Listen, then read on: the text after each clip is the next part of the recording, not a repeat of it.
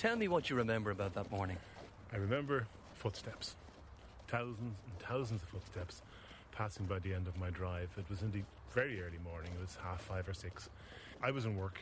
I had a special pass to drive on the road because traffic was restricted. And uh, as I drove by these people, it was like driving by refugees on the move. There wasn't just a couple of thousands, there was thousands and thousands and thousands, all heading for the Phoenix Park. They weren't speaking, it was just the footsteps, and if you stopped, you could hear the dawn chorus above their footsteps. It was very moving. It was eerie, but it was also moving.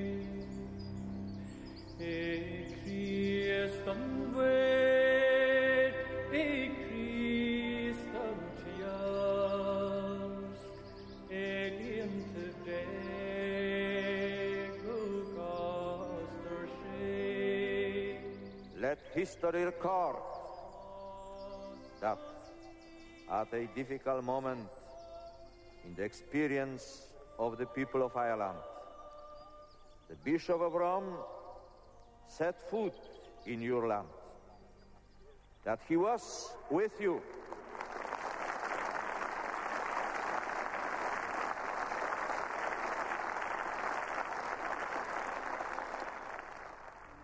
Like Saint Patrick, I too have heard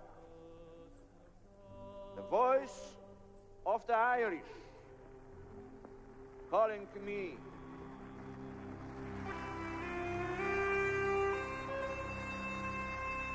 It hardly seems like 20 years since John Paul II got down on his knees and kissed the ground in Dublin Airport. It was one of those great television moments, like Armstrong stepping onto the moon and it was equally symbolic. It's an extraordinarily vivid image in my mind, and I dare say for anyone else who was around at the time.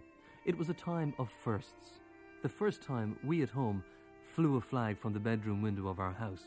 Two, in fact, the tricolour on one side and the papal colours on the other. It was the first time our street was really cleaned.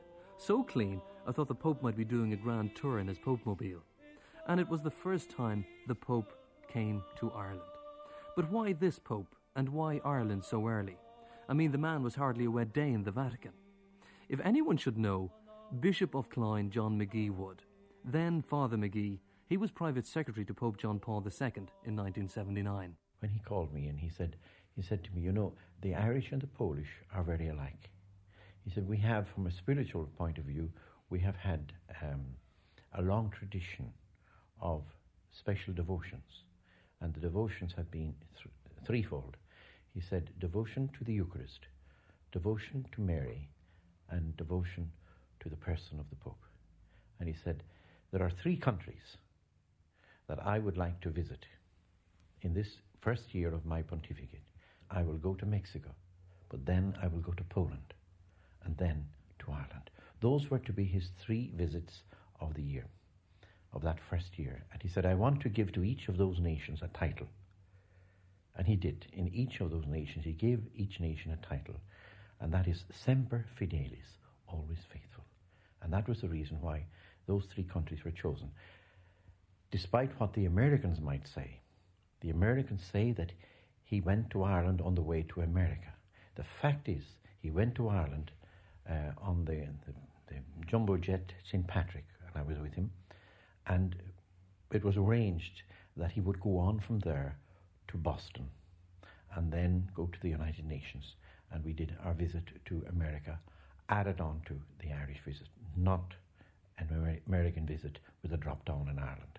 And that is the fact. How much did he know about Ireland at the time? He had read a lot about Ireland. He had a great um, knowledge of the Legion of Mary and of Frank Duff he had a, a great knowledge of Matt Talbot. He actually wrote a book before he became Pope in Polish on Matt Talbot. So he had a great knowledge of, of the spirituality of Ireland.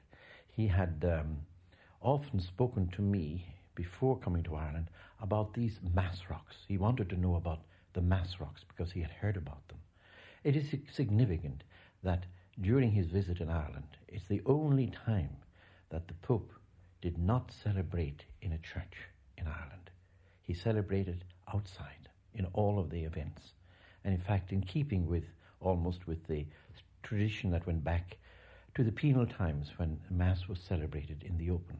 And the theme for the great encounter in um, Phoenix Park was the theme he himself chose because, on reading up history, he had found that there was a statement made uh, in the House of Commons uh, in England uh, in response to a question why can you not control these Irish?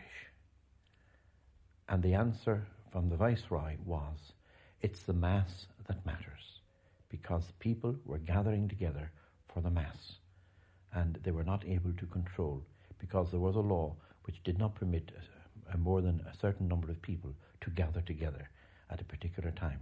But the Mass rocks were the places where the people met and celebrated Mass. And the theme of the Holy Father's Mass in Phoenix Park was, It's the Mass that matters, the words that we used in the British House of Commons. As I stand here in the company of so many hundreds of thousands of Irish men and women, I am thinking small matter where the Mass was offered for the Irish. It was always the Mass that mattered. So here's my papal stool, right? And I'm about to put it down here, right? Now that's what I'm going to do now, right? I haven't opened it actually in a while. Isn't it still looking very good? It's beautiful. 1979, Clery's best. We all got them.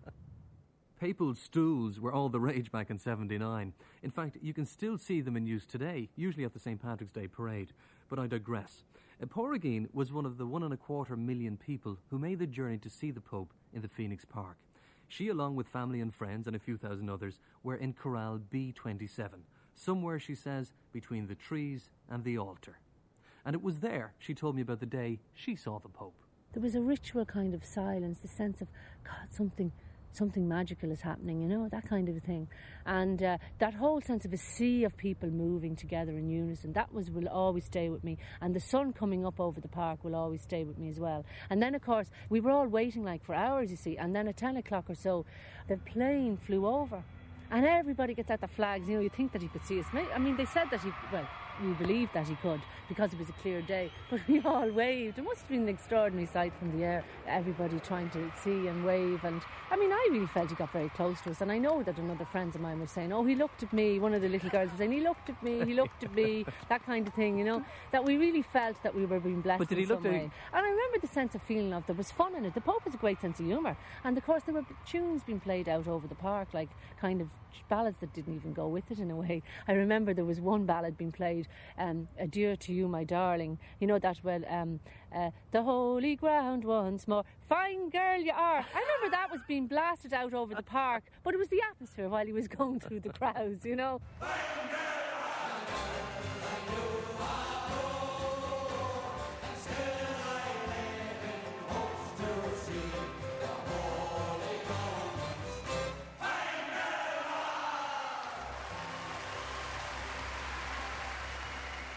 Porrageen was saying that people believed they could see the Pope blessing them from the plane as it flew over the park. And I must confess, as a 12 year old then in Corral D22, so did I. Uh, I remember being a little worried coming to Ireland on the 29th of September. I had said, I do not know what the weather will be like. And it was an amazing surprise to come in over Ireland.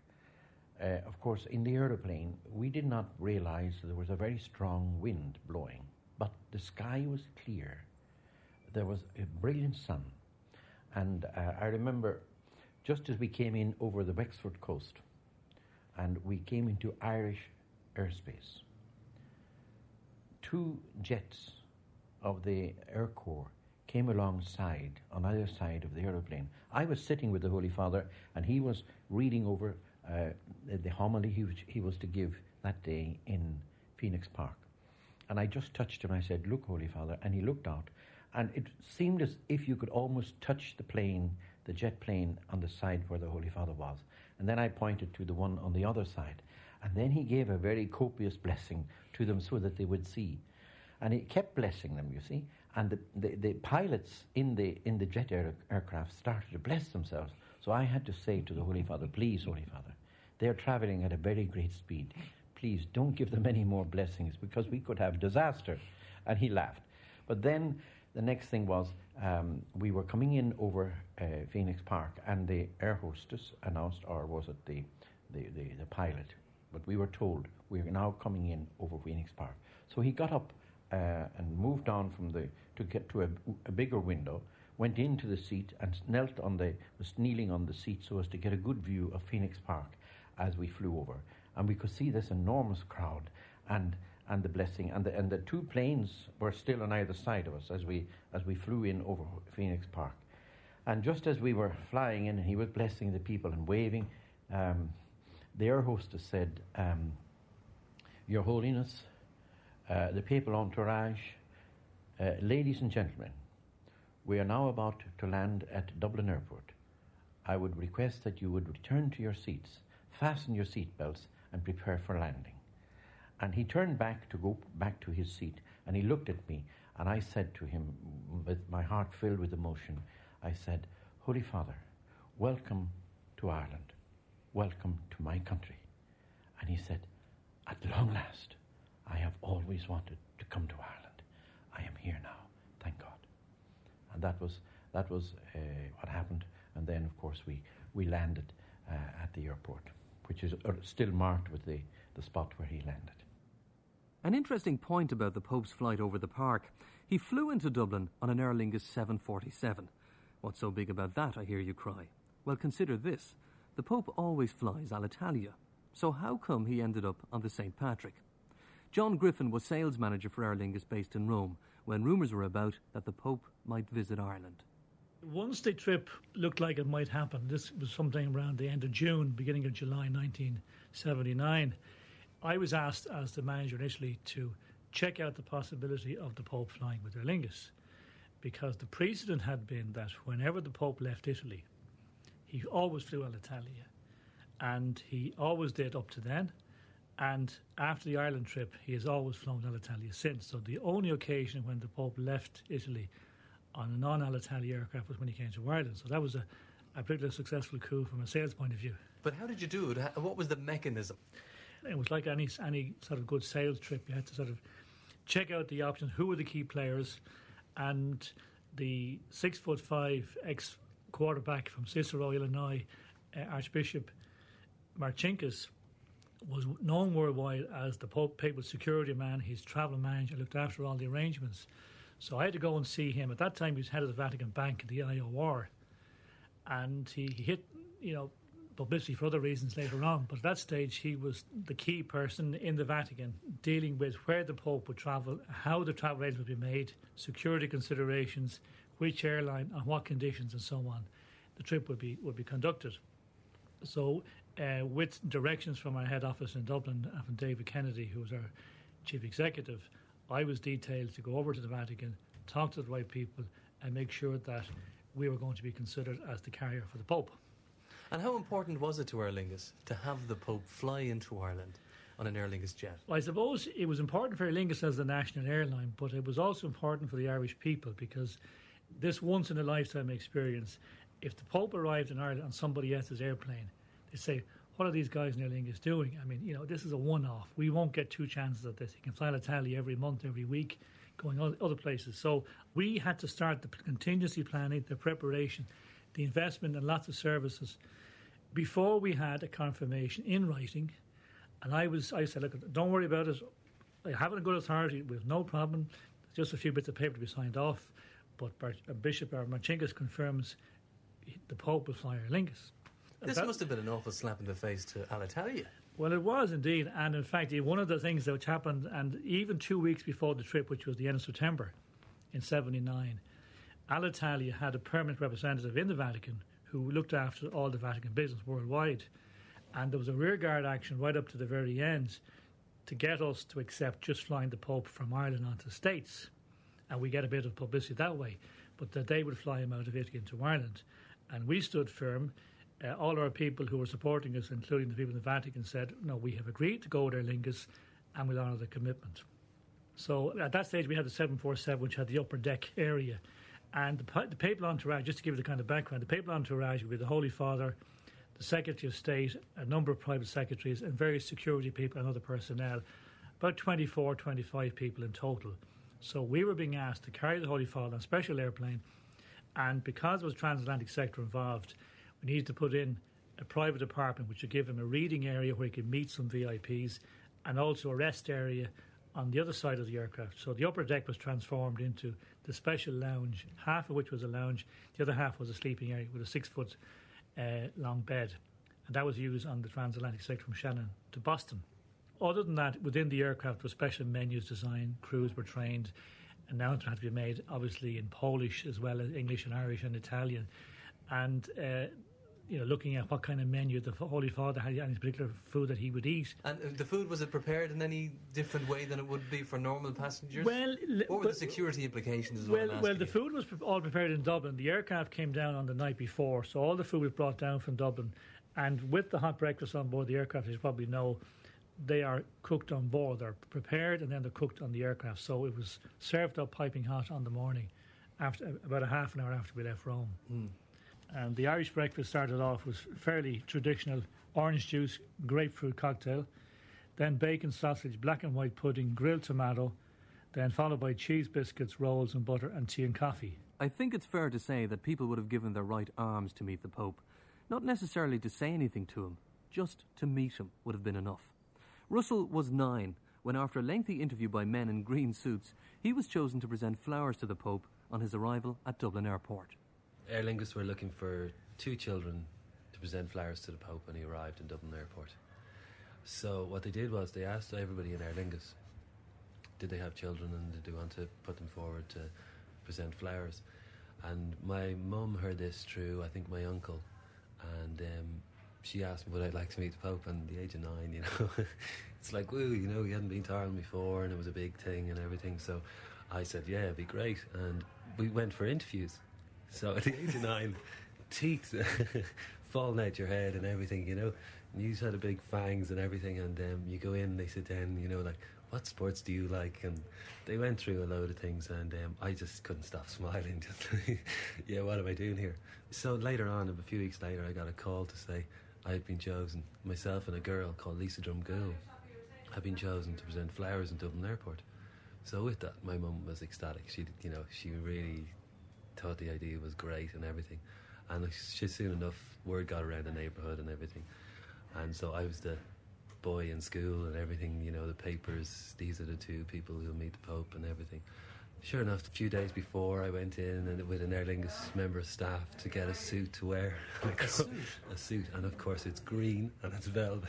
I mean, but then um, what was incredible was um, was actually the press. For bef- before we met the Pope, there was um, I remember American. I remember being hit in the head by a steel file by an American press person who actually tried to corner me over and talk to me without other people talking, and I getting clambered and being pulled like left, right. And I remember uh, the evening press, and there was the her- you know the press were out and everything. I think the Herald were out as well, and the, and the guy, whoever was from the evening press, turned around and said, um, "What would you like to be when you grow up?" And I said, um, an engineer, because my father was an engineer and he was, you know, involved in things and all. And at the time, you know, I was nine. I said, yeah, I'd love to be an engineer. And he said, what else do you want to be? I said, a teacher. What else do you want to be? And I knew exactly what they were getting at. They wanted me to say, I want to be a pope or a priest or something. Even at so, the age of nine? Yeah. So the third thing I said, yeah, okay, a priest. And sure enough, the next day in the paper, William Meets Pope wants to be priest. On the second page, it was very funny. So we got carted off and we brought down and we were rehearsing what we were to do and everything. And um, everybody was like, we were all really tense and frightened. You know, this is the person, this is the Pope, this is the big man and everything. And, um, you know, the whole of Ireland was out that day to see it. Mm. The whole of Ireland, every single person. The red carpet was rolled out and everything, and the plane arrived in. And um, myself and Lisa are like two little frightened kids being told what to do, where to go, and everything. And then as soon as um, he came, he said a speech and he just walked off from the podium and was walking down the red carpet, and uh, it was kind of we were let go and you know march that way, go that way. So we had the flowers and went up, handed the flowers over, and it was like, what do you say? And you kind of go, there you go, thank you, you know. and he turns around and says, do you speak Polish? I couldn't believe it. Do you speak Polish? Nine years of age, a little Irish kid, in a, in something that isn't exactly in fashion, a little green suit and everything.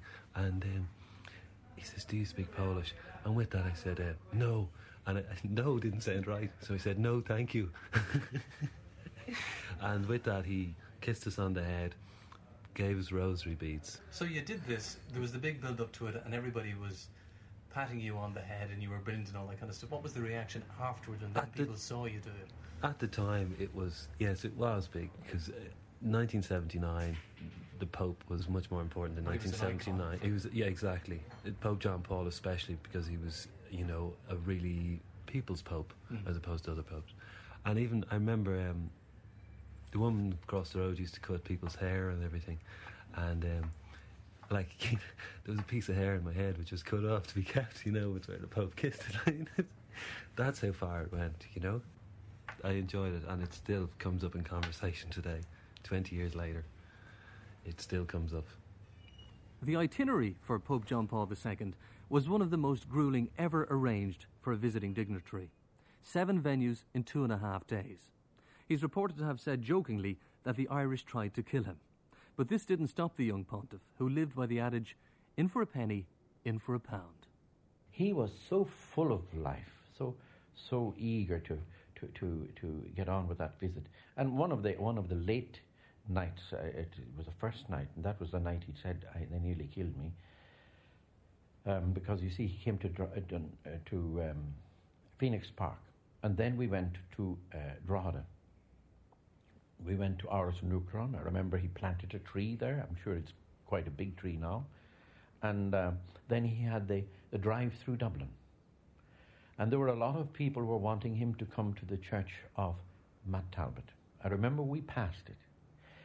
It is interesting, the Pope never visited the Pro Cathedral in Dublin, never entered it. Which is strange now because in every visit he visits every cathedral where he goes, what, whatever city or diocese he goes to. But at that time, it was decided because the, the visit was short, so short that he had so much to do. And that night, he had the encounter with the with the press, and uh, we were two hours late. And he, he was he was rather reluctant to uh, to go to the press, uh, being so late. Uh, he said, "I'm not going to give a speech." He said, "I, I couldn't." I said, Holy Father, it's already been distributed to them. They have the text. I said, You don't have to say anything. You just present yourself. And he said, Okay. And where are they? And they were in a room, and we came out on a balcony at the nunciature, and he, he went over, and there was a, a lot of noise going on down. Uh, they didn't see him coming. So when he appeared at the top of the balcony, uh, and he, he looked at all this vast crowd of journalists from, from all of Ireland and from all over the world, he began to beat his breast. He didn't say anything, he just beat his breast as a gesture of, of sorrow and penitence. I've kept you waiting. And what did they do? They responded by singing with a, wonderful, rousing uh, sound, for he's a jolly good fellow. He couldn't believe it. And then, he, he, as he often did, he used to knock on the, on the microphone to, to, to get them to, to quieten down so that he could say something. And he said, You say, I am a jolly good fellow. And I keep you waiting for two hours. How was that? For he's a jolly good fellow. They started again.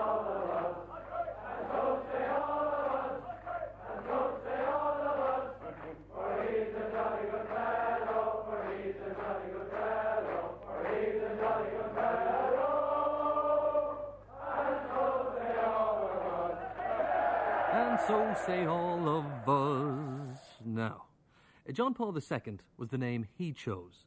Not many of us have the choice when it comes to our names. Now, unfortunately, I can't tell you how many children were born on the 29th of September, the day the Pope came to Ireland, because these statistics don't exist. Nor can I tell you how many boys were called John Paul in memory of his visit. But just look around you. How many JPs do you know? It was my birthday on the day before the Pope came, and instead of doing anything exciting, we decided we would paper a sitting room.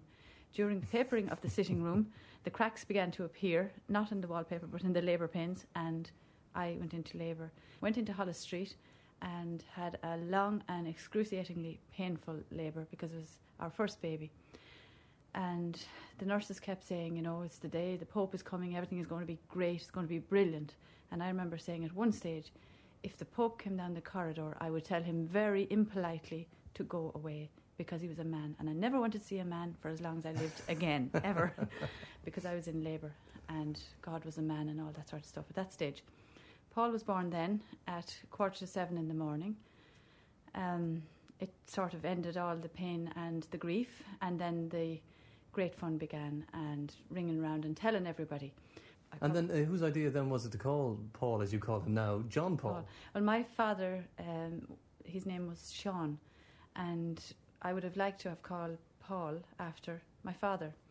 And we said John Paul, but then uh, Jim's father was Peter, so various discussions ensued, and in true uh, judicial democratic fashion, we decided we would call him John Paul.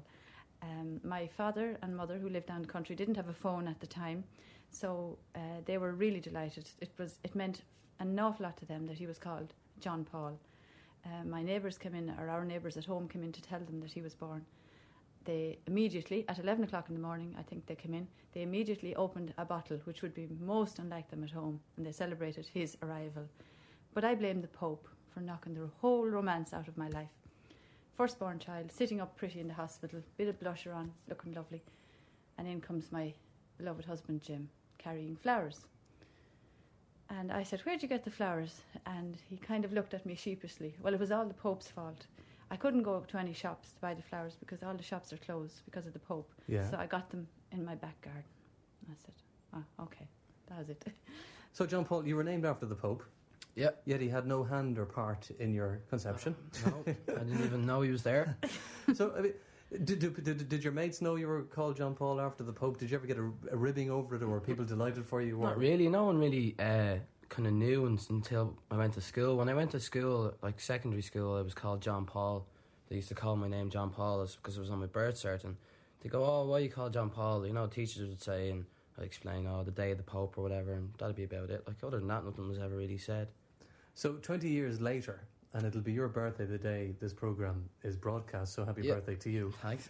are you happy you called him John Paul, and are you happy being called John Paul? Start with you, Maureen. Well, I think it's nice, yeah. It's very significant. On the day he was born, the Pope came to Ireland. I don't know if the Pope will ever come to Ireland again. Everybody has their own memories of that day. It was like, you know, this concept of flashbulb memory. You, everybody knows where they were when JFK died. Well, I certainly know where I was when John Paul arrived. I will never forget it. I haven't that much memorabilia of the day. I was very disorganized at the time. I should have kept newspapers and all that sort of thing.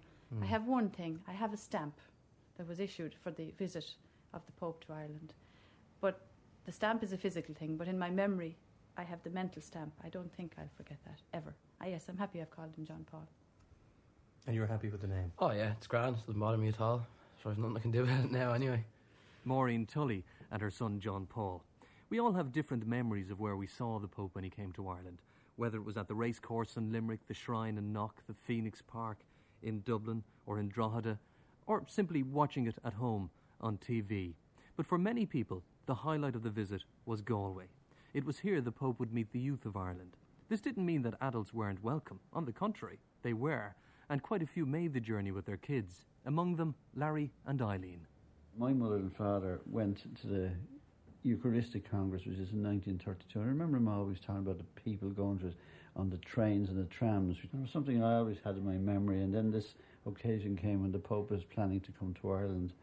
And I just thought, well, it'd be nice to go to the youth mass, which was in uh, Galway, rather than go to the one in Dublin.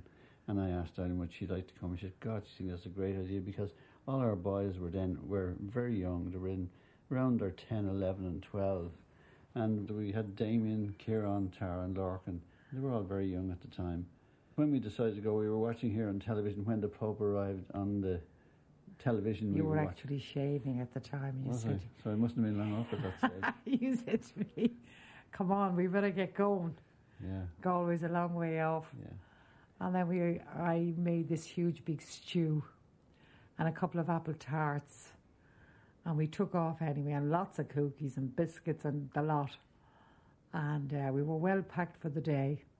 So we took off anyway, and we had a great journey going down.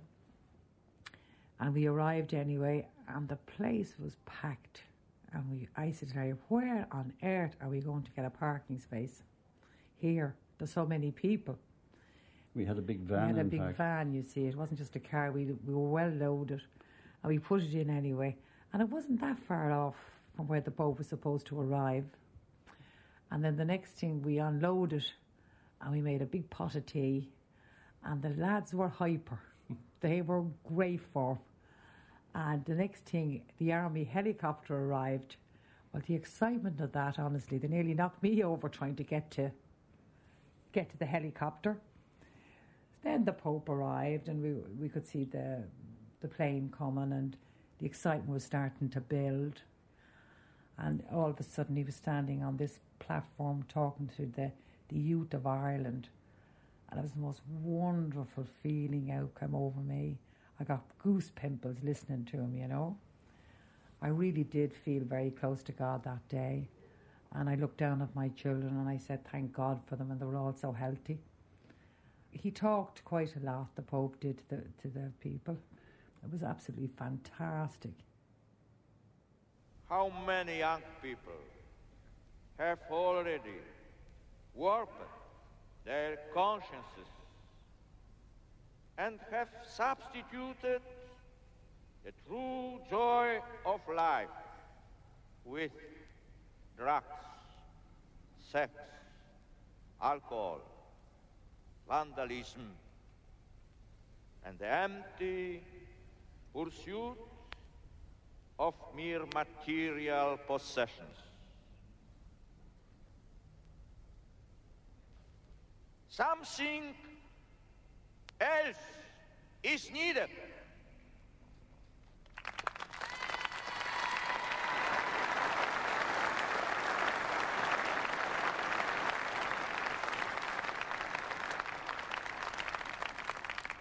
Young people of Ireland, I love you.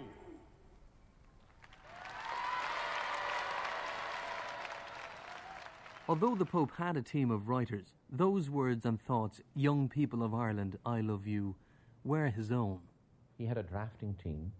I was part of it, and uh, he, he he worked on all of those talks. And he had uh, Cardinal Daly come from Ireland to work with him as well on those on all of those talks. But that was one thing he wanted to say, because in all of his visits, he always wanted an encounter with youth, and he wanted always to say to the youth, "I love you." I love you in the purest sense of the word. I love you. And so he said to the people of Ireland, People of Ireland, I love you. Now, there, there are distinctions. He always wrote his uh, homilies for all his, uh, his uh, liturgical celebration. He would write those in Polish. For the uh, other occasions, which were occasions like meeting at airports and uh, uh, occasions of speaking to the press or speaking to, to religious, uh, speaking to youth or whatever, he would say, This is what I want to say on this occasion. He would plan it with his planners and they would go off. Now, they would send back a draft, and sometimes he would just rehash that whole thing and say, No, put it in, uh, change it, and so on. But uh, oh, he takes possession of everything he says. So those words, young people of Ireland, I love you, They were his, yes. his own words. They were his own words, yes. Galway was different. The Pope himself was uplifted by the experience, and the weather was good. No thanks to the Pope, who tried to inspire the rain gods with this ancient Polish rain chant.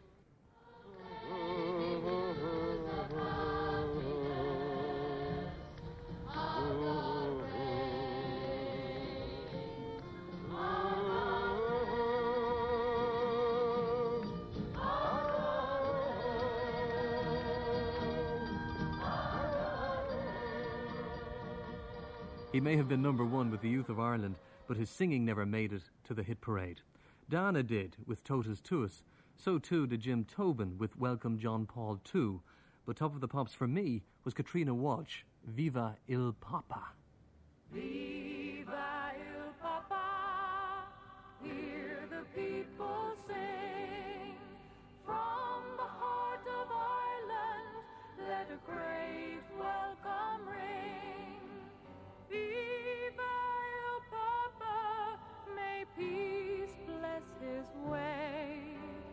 nations rejoicing on the Holy Father's Day. Sing If we had a dream to see the Pope, the Pope too had a dream to come to Ireland and to be with the sick at the Marian Shrine in Knock.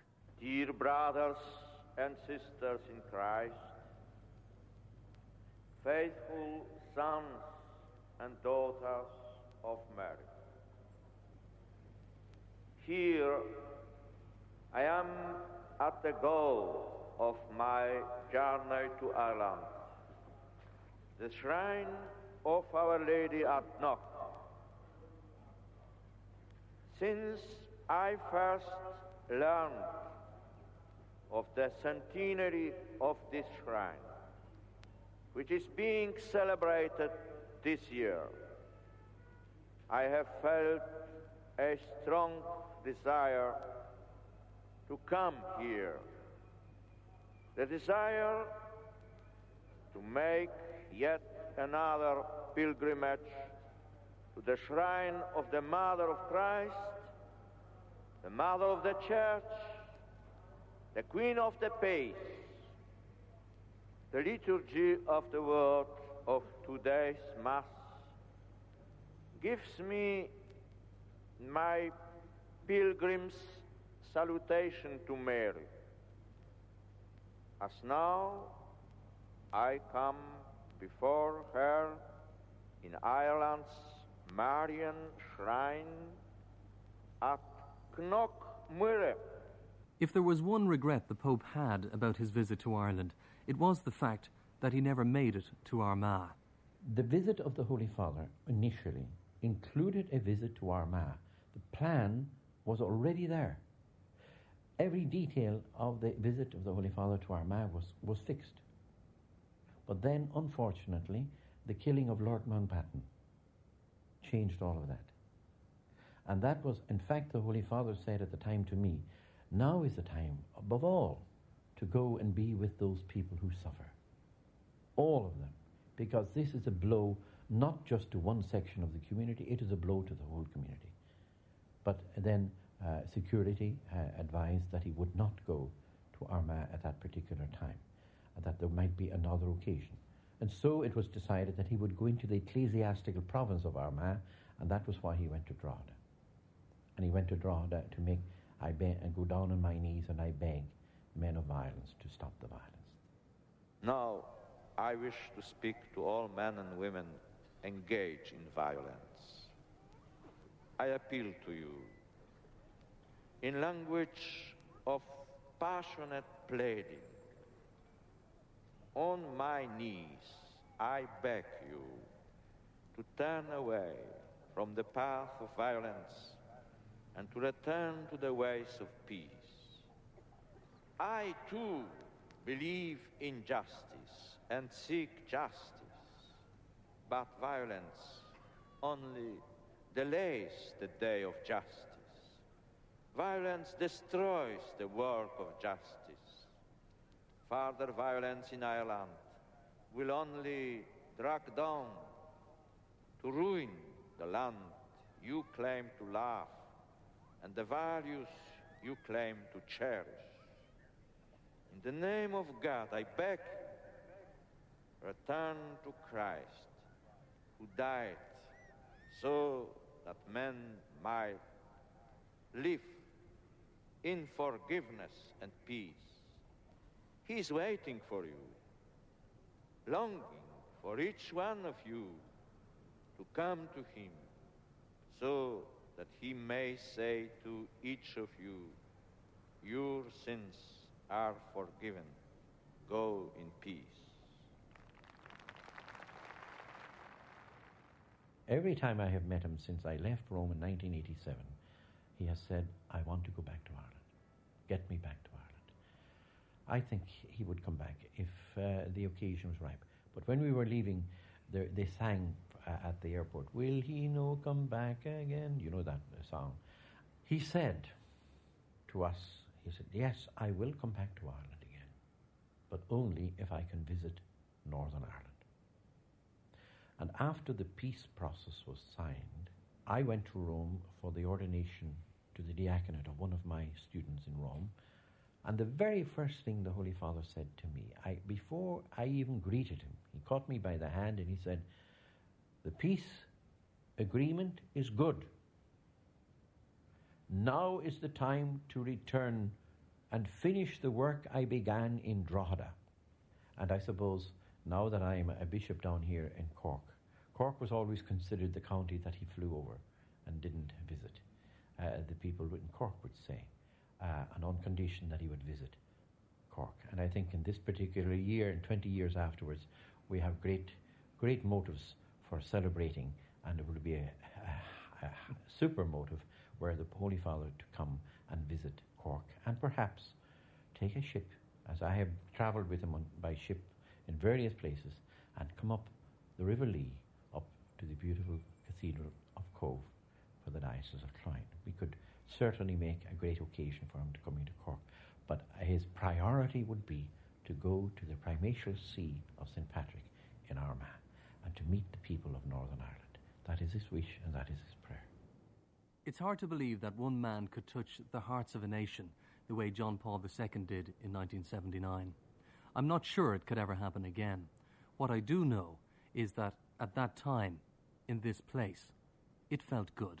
And it was the most wonderful feeling out come over me. I got goose pimples listening to him, you know. I really did feel very close to God that day. And I looked down at my children and I said, thank God for them, and they were all so healthy. It was absolutely fantastic.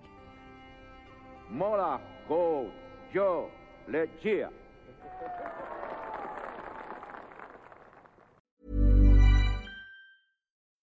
When you need mealtime inspiration, it's worth shopping Kroger, where you'll find over 30,000 mouthwatering choices that excite your inner foodie. And no matter what tasty choice you make, you'll enjoy our everyday low prices, plus extra ways to save, like digital coupons worth over $600 each week. You can also save up to $1 off per gallon at the pump with fuel points. More savings and more inspiring flavors make shopping Kroger worth it every time. Kroger, fresh for everyone. Fuel restrictions apply.